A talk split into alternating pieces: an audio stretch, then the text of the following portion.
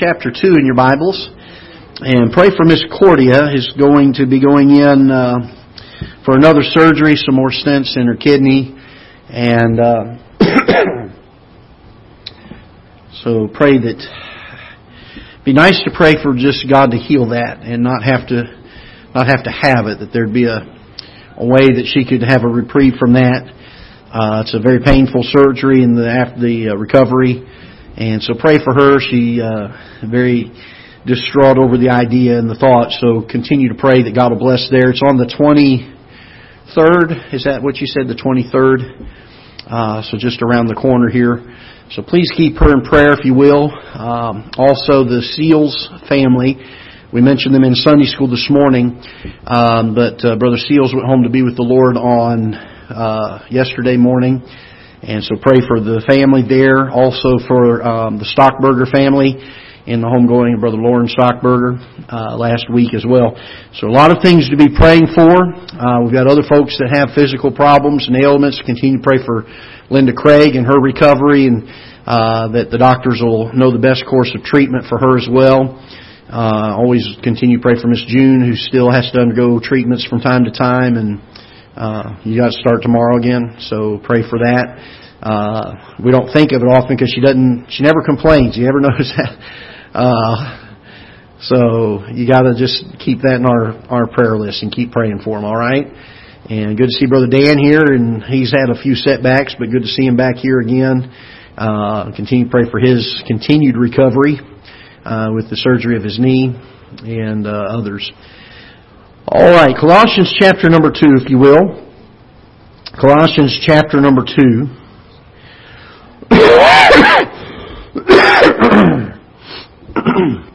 we'll begin reading verse number one. For I would that ye knew what great conflict I have for you, and for them at Laodicea, and for as many as have not seen my face in the flesh, that their hearts might be comforted being knit together in love and unto all riches of the full assurance of understanding to the acknowledgement of the mystery of God and of, God, uh, of the Father and of Christ, in whom are hid all the treasures of wisdom and knowledge.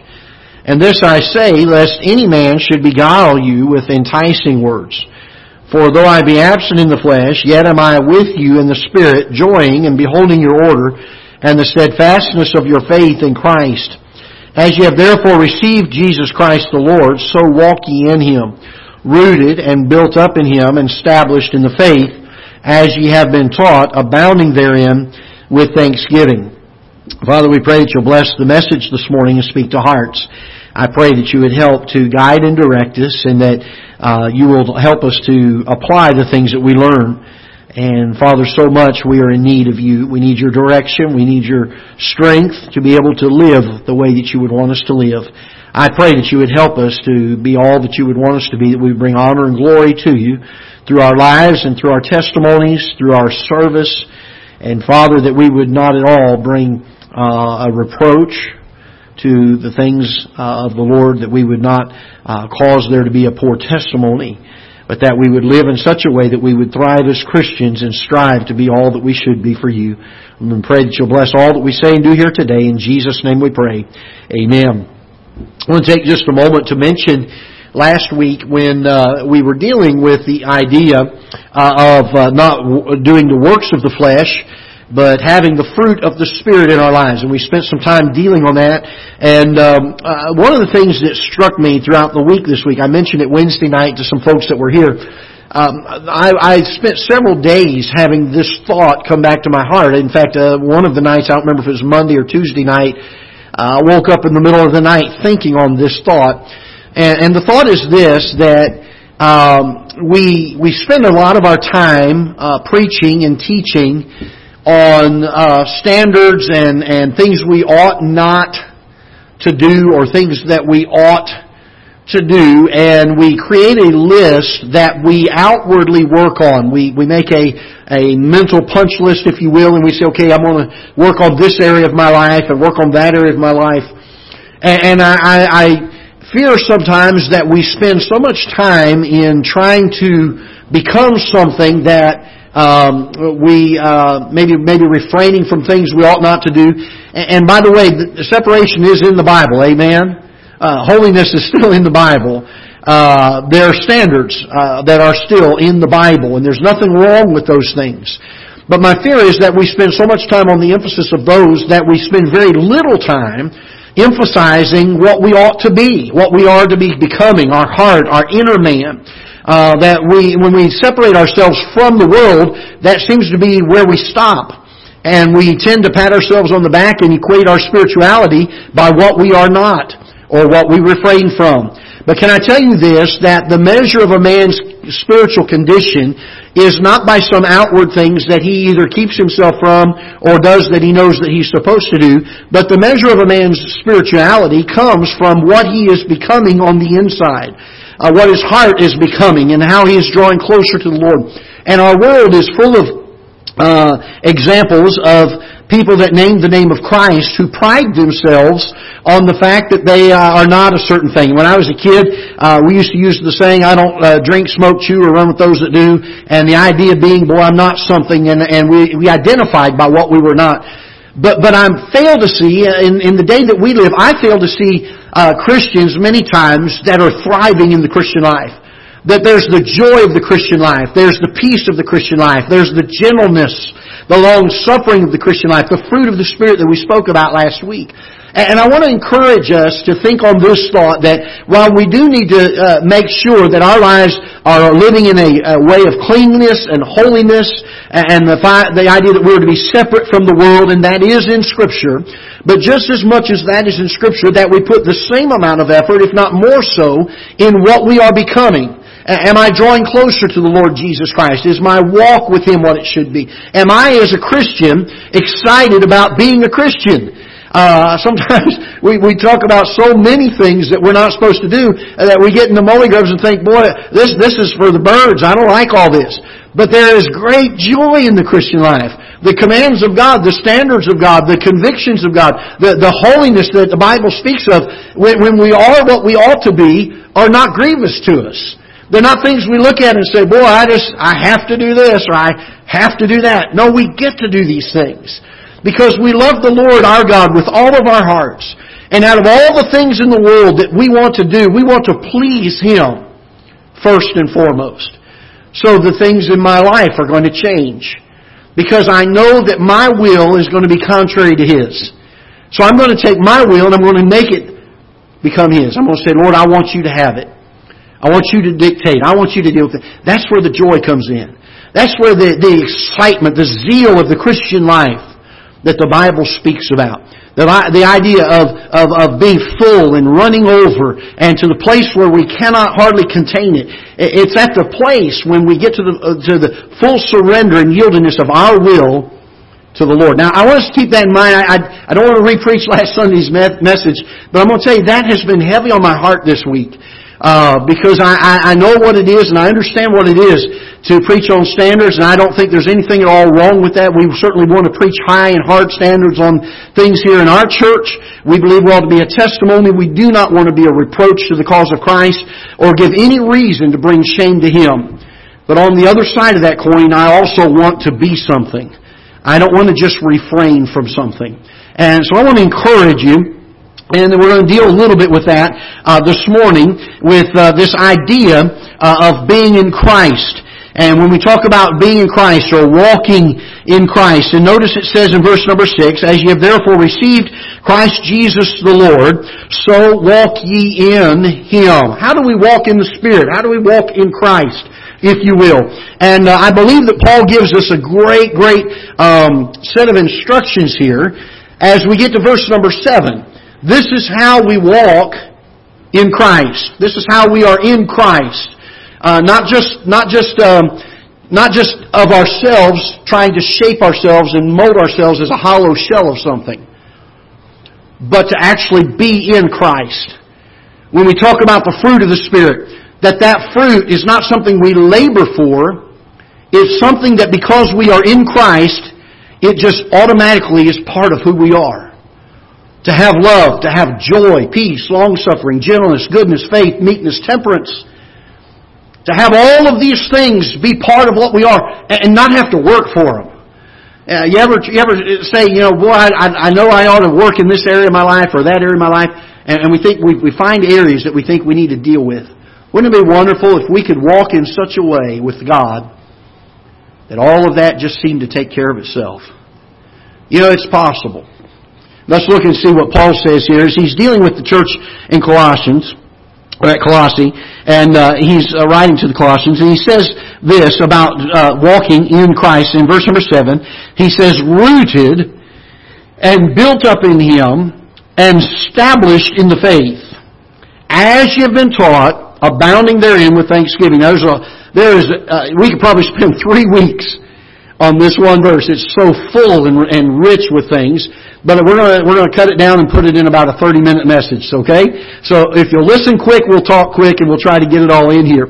But I want you to notice first of all that he deals with this idea of being rooted. Uh, this is an interesting thought. Uh, we're going to deal with some of the other things that he says here in this verse, but I want you to hold your place here for a moment. Turn with me to the book of Jeremiah, chapter number 17. Jeremiah, chapter number 17. Uh, probably one of the things that is most needful in the day that we live is for Christians that name the name of Christ to become rooted in Christ. Uh, this, I believe, is very, very important. the Bible says that all Scripture is given by inspiration of God and is profitable for what? For doctrine, for reproof, for correction, for instruction in righteousness. Now, in understanding Scripture, I want you to understand that there are uh, certain principles that were used in the Hebrew writings and in the Greek writings that we don't necessarily follow in English anymore, but uh, they had what was called the law of first mention. In other words, whenever there was a list that was given in Hebrew writing or in Greek writing, in both of those languages, they would always take the thing that was of utmost and the paramount important thing in the list and they would name it first in the list. Now, understanding that concept, that that's the way these people wrote, when we come to our English translation of this, which I believe is without error and is preserved, and the Lord has uh, preserved every word in our Bible without error. Amen? Uh, that there is no uh, mistake that doctrine is at the top of the list. It is the most important thing. I was talking with somebody just this week. It's amazing how there are people who can claim to have the same Holy Spirit in their hearts and read the same scriptures that we do, and yet they can come up with something that is completely opposite or different from what we teach. And the truth is, it's because we do not spend the time and the effort to labor in Scripture and in the Word and in doctrine. One of the great downfalls, I believe, of most, the, the average Christian is that we don't see the necessity of laboring and fervency and studying and knowing our Word of God. We, we have in our hands one of the greatest privileges man has ever known. We get to hold a written Word that has come from God Himself. This isn't some a bunch, a bunch of men who wrote. This is something that God verbally spoke and put into the hearts of these men to write, and they wrote every word exactly what God wanted. And you and I have the privilege to hold it in our hands. We have the privilege to read it anytime we want to. The sad fact of the matter is there's not enough of want to, is there? This rooted is something that I believe is very, very important. If we are to be in Christ, if we're to have the fruit of the Spirit, if we're to be something and grow into something in the inner man, there's got to be something that, that we are able to sink roots down into. and I want us to look at that this morning, if you will, Jeremiah chapter number 17 and verse number 5. I've used this passage before a few times. Thus saith the Lord, Cursed be the man that trusteth in, what's the next word here? Man. Keep that in mind here. Cursed be the man that trusteth in man and maketh, what's the next word here? Flesh his arm. Now that expression to make it something your arm, that means your strength or your, the, the, the things you're depending upon, okay? So maketh flesh his arm and whose heart does what? Departs from the Lord. This would be a man who says, I want my will, not God's will. So we find here that this man, the Bible refers to it as a cursed man, and notice what it says in verse number six. For he shall be like the heath in the desert. Now the heath bush is a small little desert scrub bush that really does not um, uh, have any substance to it to speak of.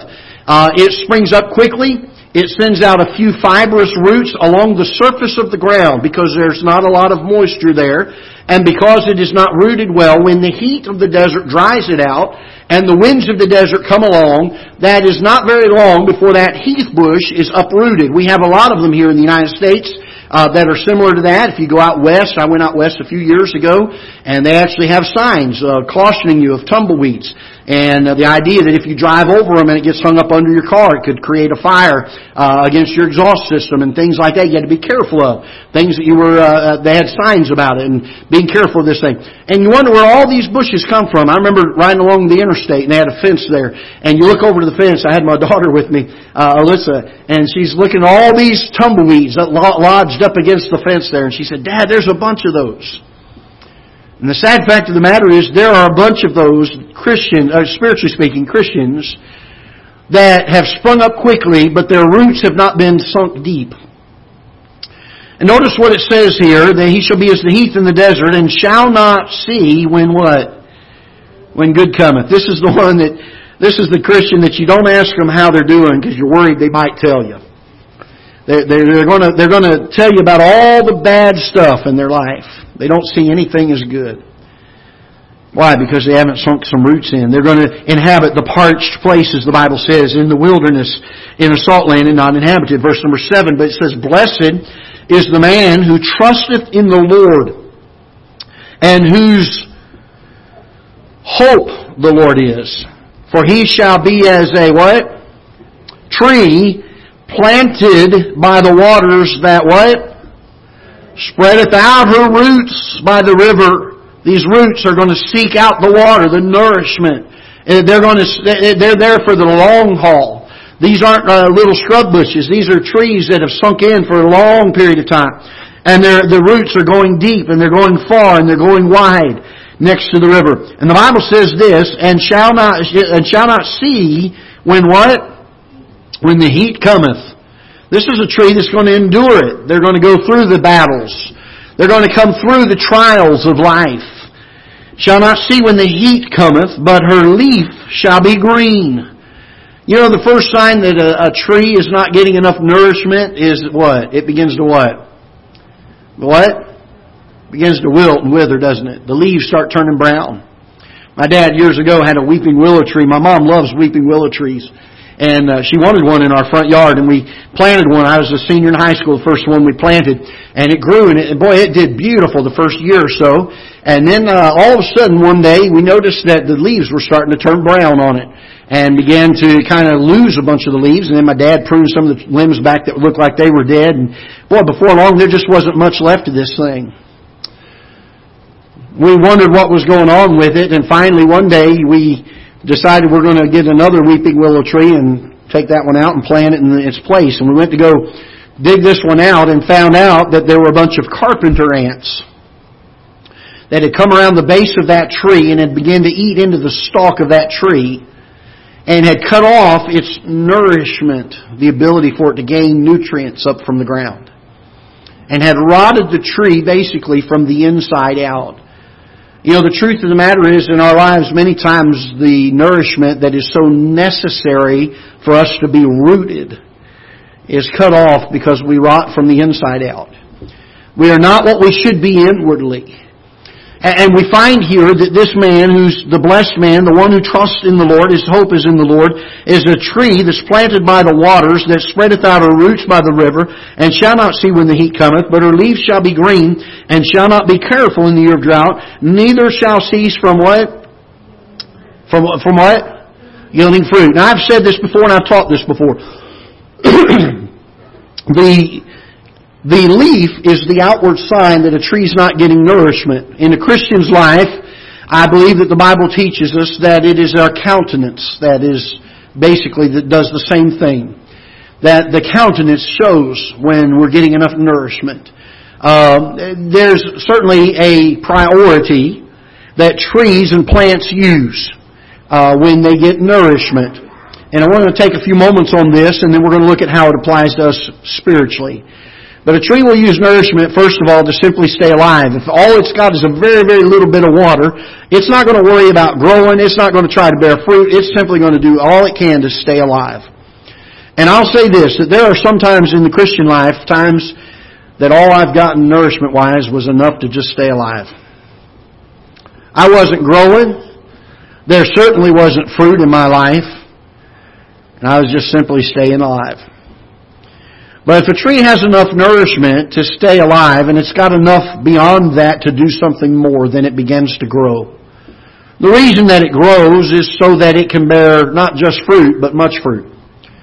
My dad years ago bought a, a, a small orange tree in our backyard, little bitty thing, and uh, nursed that thing, put Miracle-Gro on it, everything, and I mean he loved that thing. Wanted some navel oranges off of it. Never did produce navel oranges for the first two or three years. And finally, my dad went out there. He was talking to it one night, and he said, "If you don't bear fruit this year, I'm cutting you down." And uh, sure enough, that that next season, the orange blossoms came on the tree, and there was one small green orange on that tree. Never got about maybe an inch and a half, two inches big, and never ripened, but it bore some fruit. My dad couldn't cut it down because of that.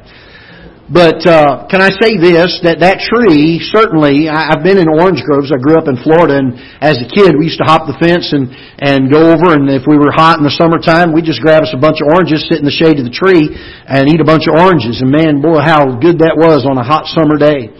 But I looked at those uh, orange trees when they were in uh, the the peak of their time and ready to be harvested.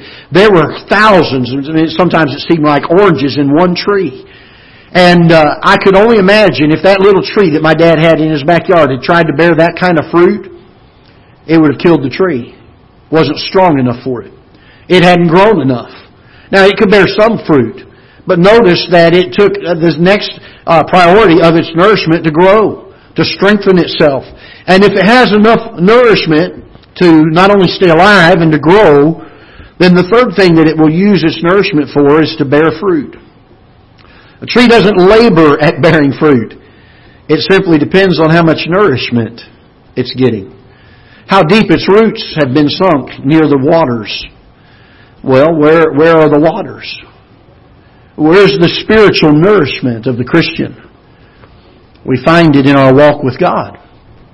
The time that we spend in the scripture that's given for doctrine to be able to root ourselves in such a way that we're not swayed by every wind of doctrine. We're not like the heath bush that when the, the heat comes and the, and the dryness comes and there's opposition and somebody comes and, and tells us something and it's not right with scripture, we don't know enough doctrine to correct them on it. We don't know enough doctrine to stand fast on that truth because we've not rooted ourselves. I'm thankful and I'm more than willing, and I don't ever want a, a, member of our church to get the wrong idea. I am more than willing and look forward to the opportunities when people in our church say, boy, I, I, I talked to this person and, and Pastor, you need to go see them so you can answer their questions. And I'm more than happy to do that. But you know something that would really thrill my heart is if God's people would say, I want to know this book in such a way that I'm ready to give an answer to every man of the reason of the hope that is in me. That I'm able to take a lost person who asks me questions and I don't have to say, well, I don't know, you'll have to go talk to my pastor, but that they can sit down and say, well, let me show you what God's Word says. That's being rooted. That's being in Christ.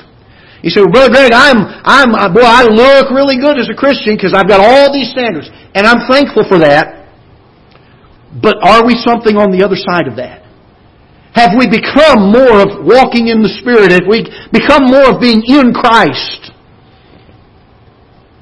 The, the thing that God made alive in us the day we got saved, and you hath He quickened who are dead in trespasses and sins. That, that vibrancy of the Christian life, where, where's it at? And by the way, can I help you with something here? I don't want us to mistake vibrancy of the Christian life with what, what uh, the world looks at and says uh, that's, that's the excitement of the Christian life. We have churches today that get up and put on a performance on the platform and they say that's the vibrancy of the Christian life. Can I tell you, my friend, that's an external. That's not the vibrancy of the Christian life. Now, there will be joy in a Christian's life. There will be excitement. There will be fervency in a Christian's life. But that's not what creates the inner man. The inner man has this stuff that is a part of the fruit that it bears. Love, joy, peace, long suffering, gentleness, goodness, faith, meekness, temperance. The fruit of the Spirit. We've got to learn to be rooted. And this walking in the Spirit, this, this being in Christ, comes first of all as we sink our roots deep into the waters of God's Word and of doctrine. This book is good for us. It's something that nourishes us. you can tell by looking at me that I'm not the one to eat most healthy all the time. I, I love a good uh, macaroni and cheese, and I love fried chicken and uh, anything fried and anything with bacon. Amen. That's good stuff. We're talking amen. Boy, I got more amens out of that than we've had out of the preaching this morning. Ice cream, man, I love that. Now I like vegetables too. I, I like a, lot of all of that stuff. But can I tell you this? There are some foods that we eat that are good for us, and there are some foods that we eat that are not real good for us. But can I tell you this? When we nourish ourselves on God's Word, every bit of it is good. Can I say this? It's healthy for the Christian. The doctrine, the reproof, the correction, and the instruction in righteousness. That the man of God may be perfect. Doesn't mean without sin, it just means mature. Thoroughly furnished. Wouldn't it be wonderful if it could be said of you and I that in our service to God, we've been thoroughly furnished? We've got all the things that we need, all the tools at our disposal. We've got the power of God resting upon our lives to accomplish His Word. How does that come? First of all, it comes by being rooted. Notice also in Colossians chapter number 2, if you'll turn back there with me for a moment. As you have therefore received Christ Jesus the Lord, so walk ye in Him, rooted. Notice secondly, to be built up. To be built up in Him. Now turn with me, hold your place here for a moment, turn with me to 1 Corinthians chapter number 3. Rooting is of course digging our roots down into the ground, but now we're talking about building up. First, uh, First Corinthians chapter number three. And I, brethren, could not speak unto you as unto spiritual, but as unto what? Carnal, even as unto babes in Christ. Now, I've said this before, there are three types of people the Bible describes. There's the natural man, and the natural man, the Bible says, receiveth not the things of the Spirit of God, for they are foolishness unto him, neither can he know them because they're spiritually discerned. The natural man is a man who is not saved. He's not trusted Christ as his Savior. The second person that we find is the spiritual man. The spiritual man is one who has gotten saved and is walking in Christ. He is walking in the Spirit. Uh, he's longing after Christ. He's pursuing after Him. He's pressing toward the mark. But there's also a third type of person, and that is what is referred to here in verse number one that Paul deals with, and that is the carnal man. The carnal man is a man who has trusted Christ as their Savior, but is still living, instead of the law of liberty unto salvation, he's living under the law of sin and death. He's, he's still following after the old man, the old nature. He's saved, he's on his way to heaven, he's trusted Christ for his salvation, but he's still living in such a way that, that he's under the law of sin and death. So Paul is dealing with this as he says, verse number one, And I, brethren, could not speak unto you as unto spiritual, but as unto carnal, even as unto babes in Christ. I have fed you with milk and not with meat. For hitherto you were not able to bear it, neither yet now are ye able, for ye are yet carnal. For whereas there is among you envying, strife, divisions, are ye not carnal, and walk as men? For while one saith, I am of Paul, and another, I am of Apollos, are ye not carnal? Who then is Paul, and who is Apollos, but ministers by whom he believed? Even as the Lord gave to every man, I have planted, Apollos watered, but God gave the increase. So, so understand what Paul's getting at here. He said, I, I need to be able to speak to you as spiritual, but he said, I can't. You're, you're still babes in Christ. You should have been more. You should have been advanced. In fact, he says in verse number um, verse number two, "I have fed you with milk and not with meat, for hitherto, meaning before this time, you were not able to bear it." And then he goes on to say a very condemning statement: "Neither are ye now able to bear it." Can I tell you this? That if you've been saved any length of time at all, you ought to be able to be more on the meat of the word than you were the day you got saved. There ought to be some growth in the Christian life, some discernment of God's word that you didn't used to have. The Holy Spirit guides us and directs us and teaches us and brings the, the, the, illumination and the understanding of Scripture more and more as we walk in the Spirit. More and more as we are in Christ. And so we find here is we this carnal, this idea that that Paul couldn't speak to them as unto uh, spiritual, but as unto carnal, because they were walking as men. And one of the characteristics was some of them were saying, "Well, you know what? Bless God, I believe what Paul says." And some of them said, well, we believe what, what uh, uh, Apollos says. Some of them said, we believe in Cephas. And then you had the real pious one say, well, we just believe Christ. Now I want you to understand here, as he gets to verse number 7, he says, So is neither is he that planteth anything, neither he that watereth, but what? But God that giveth the what? The increase. You're not going to grow by following Brother Greg. Amen. You're not going to, you're not going to grow spiritually because you're a member of Ketha Heights Baptist Church. You're going to grow because you're going to follow God and His Word. He's the one that in our lives gives the increase. This growth, this walk. Now notice what he says here. Now he that planteth and he that watereth are one, and then every man shall receive his own reward according to his own labor. Notice verse number 9, for we are laborers together with God. Ye are God's husbandry. Ye are God's what? Building. You know that you and I are a building that God is building? According to the grace of God, which is given unto me as a wise master builder, I have laid the foundation, and another buildeth thereon. But let every man take heed how he buildeth thereupon. For other foundation can no man lay than that is laid, which is Jesus Christ.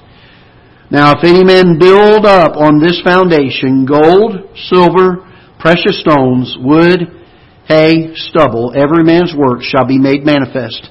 For the day shall declare it, because it shall be revealed by fire. And the fire shall try every man's work, what sort it is. If any man's work abide which he hath built thereupon, he shall receive reward. If any man's work shall be burned, he shall suffer loss, but he himself shall be saved, yet so as by fire. Can I tell you this, that there needs to be a building in our lives, a growth.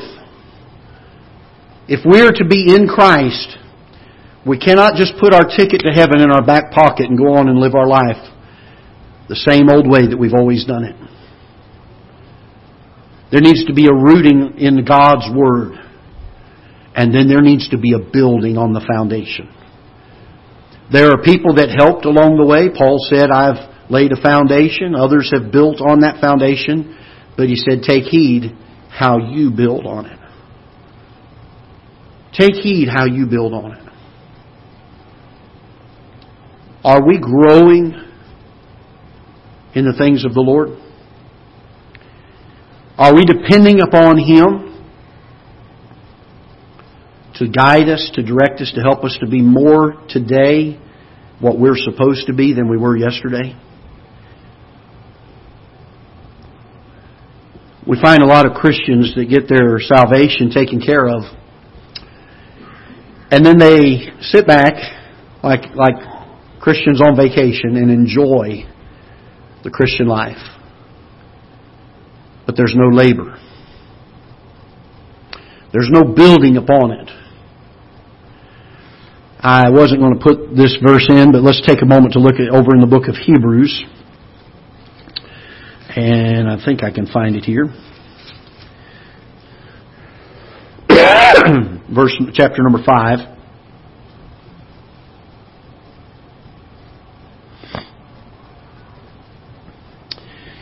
Paul is, or the writer of Hebrews is, is dealing with uh, the issue of um, Uh, of Christ being a priest after the order of Melchizedek and some things he's going to be dealing with here. he makes reference to verse number 10, the high priest after the order of Melchizedek, and then he goes on to say in verse number 11, of whom we have many things to say. In other words, I'd like to teach you more on this but hard and hard to be uttered, seeing ye are dull of hearing. For when for the time ye ought to be teachers. In other words, enough time has passed. You ought to be now teaching others that are new Christians, that are babes in Christ.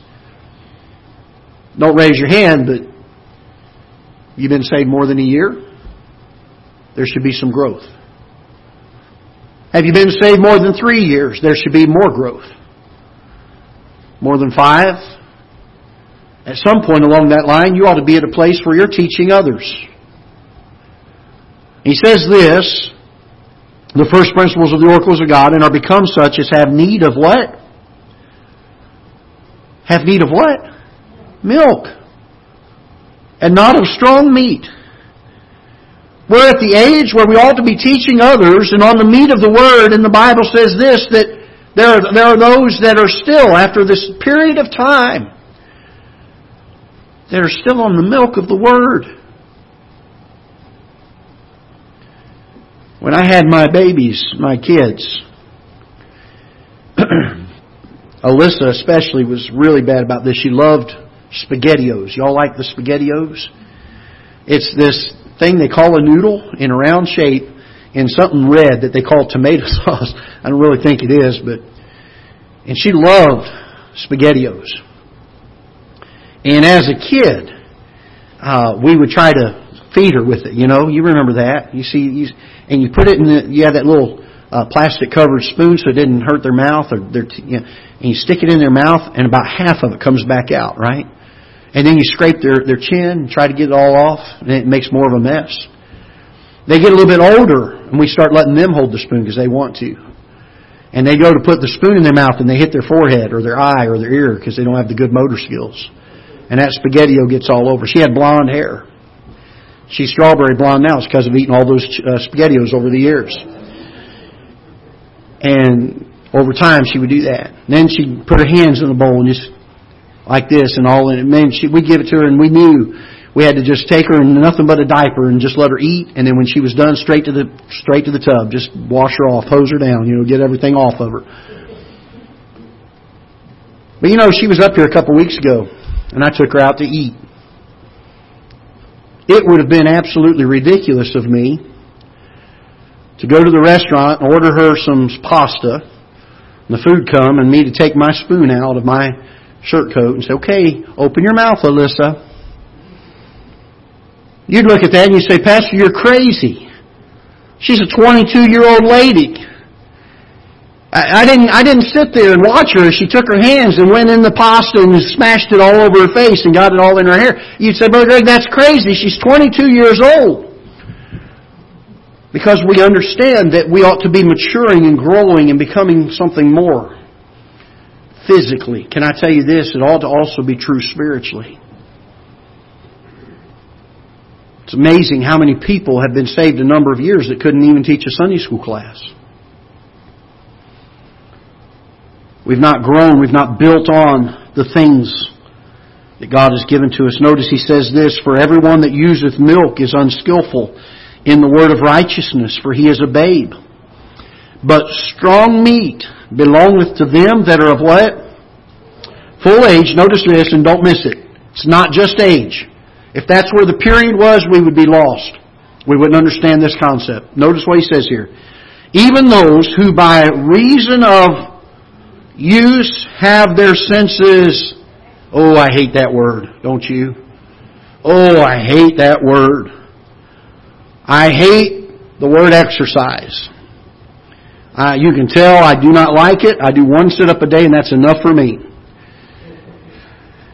Why? Because exercise takes some effort. You got to put forth the effort. You're trying to build muscles. You're trying to build strength. You're trying to build coordination.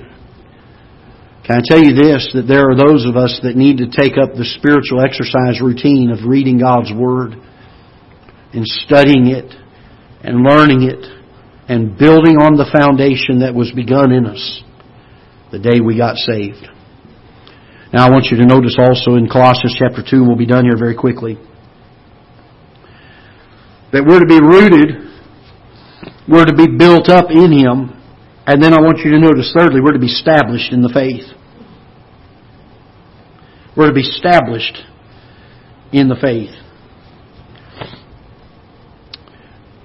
Turn with me, if you will, to 1 Corinthians chapter number 15. I want us to look at the last verse in the chapter. It was my dad's life verse. In fact, if you go to his the cemetery where he's buried, on his tombstone is this verse. Therefore, my beloved brethren, be ye what? Steadfast. What's the next word? Unmovable. Can I tell you this? When we don't know our doctrine, it's hard to be unmovable.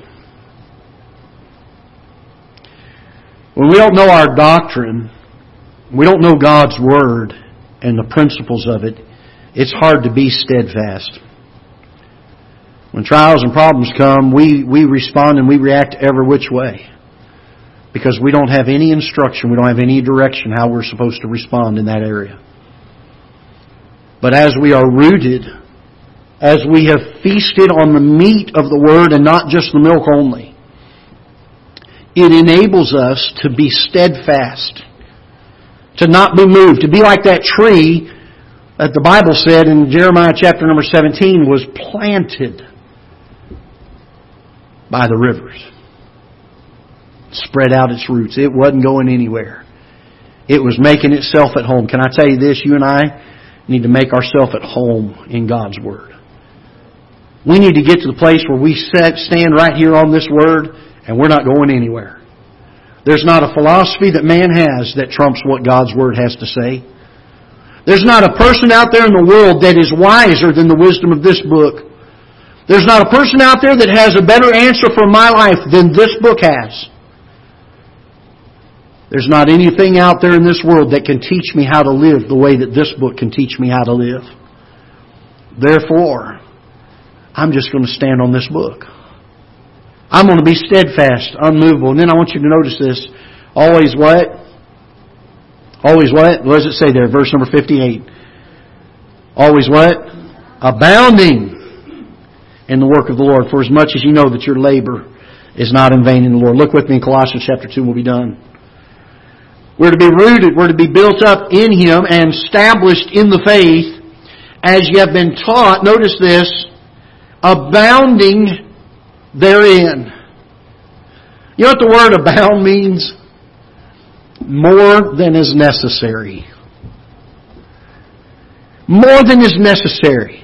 Well, I'll tell you what, Brother Greg, if I need to read my Bible and dig my roots in, I, I, I think 10, 10 minutes a day, I, will do the minimum. I'll do the bare minimum. well, I'll, I'll, go to church and I'll let things be built in my life and I'll let people uh, be an encouragement and help to me along the way and then I'll take care of how I build on my own life and I'll deal with that, but only only a little bit, only the minimum. Where's the fervency of the Christian life? Where's, where's, the, where's the idea that I want to become all that I can for the Lord Jesus Christ? I don't want to just be an average Christian. I want to be a Christian that is doing everything I can to pursue after God. I want to long for Him. I want, by the way, if we follow the greatest commandment of Scripture, this won't be a problem for us. The greatest commandment of Scripture says that I'm to love the Lord my God with what? With all of my heart. It's hard for other things to have our heart when all of it is focused on Him. It doesn't take us very long to pursue to be in Christ, to pursue to walk in the Spirit, and not just try to outwardly construct some kind of a form of spirituality that I have constructed myself that is frail at best and empty on the inside. Well, we're, we're living in a day where we have lost the idea and the concept of building the inner man. We have become so focused on the outward of the Christian that we have completely missed the heart. We're creating a bunch of Pharisees today. And I don't mean that meanly or mean spirited. But all I mean is this we're, we're focusing so much on building a hollow shell. People that look right, smell right, act right, talk right, carry a Bible with them, the right Bible with them. And they are priding themselves and identifying by what they have created rather than by what they are. That we could focus on this being in Christ. Paul said, As ye have therefore received Christ Jesus the Lord, so walk ye in Him. And can I help you with something? If we will do that, the standards will take care of themselves. You can't love God with all of your heart and then go out here and live in such a way that we are displeasing to Him. When we have our hearts walking in the Spirit, we're not going to be leaning one moment towards following His will for our life and in the next moment saying, but I want this. They're contrary the one to the other. We're going to serve one or we're going to serve the other, but we're not going to serve both. And Paul says this, As you have therefore received Christ Jesus the Lord, so walk ye in him, rooted and built up in him, and established in the faith. As you've been taught, abounding therein, more than is necessary. Well, I'm going to take all of my effort, all of my heart, and I'm going to say, God, I don't want my will. I'm not going to try to outwardly be this. I want to be something for you. I want to lean towards you. I want to have my heart for you. I want the inner man to be right. Father, we pray that you'll bless the message this morning and pray that you'll use it. Lord, I don't know in a message like this even how to give the invitation other than that your Holy Spirit would guide and direct and show each of us how we ought to respond. Lord, I am burdened. I have noticed the frailty of my own will and my own spirit. And I know that it is a battle of the flesh every day. I know the tempting of trying to look like we're something when really the inside and the inner man is not near what we perceive and what we portray on the outward. So, Father, may we work on the heart, on the inner man. May it not be an outward circumcision, but a circumcision of the heart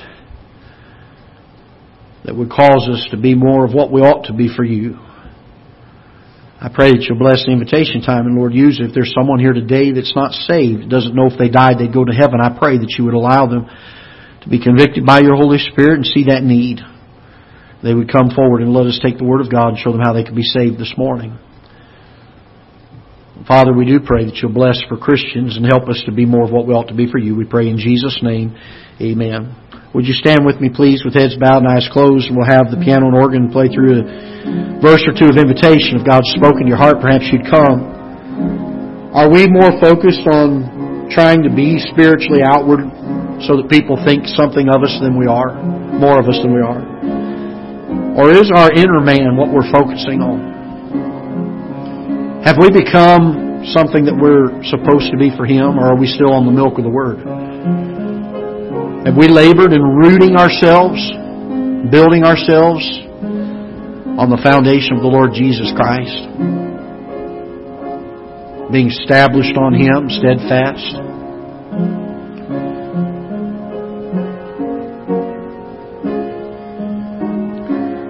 With heads bowed and eyes closed. Several have already come. Perhaps there'd be others. We don't want to lengthen the invitation for the sake of lengthening it, but we do want to afford time. If God's spoken to you, would you come?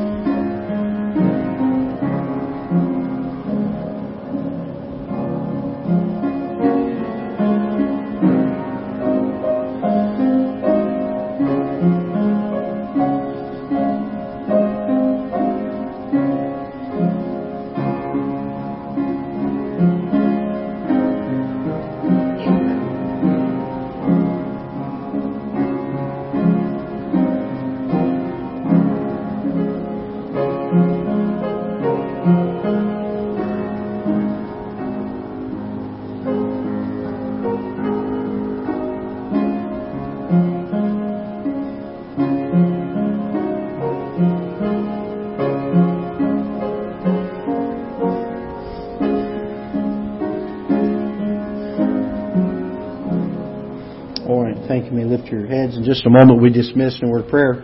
I do want to mention this very quickly. If you did not get uh, one of our new church directory information cards and you'd be willing to be put in the church directory, uh, I've got a few more of these we can leave, leave in the back there. Uh, last for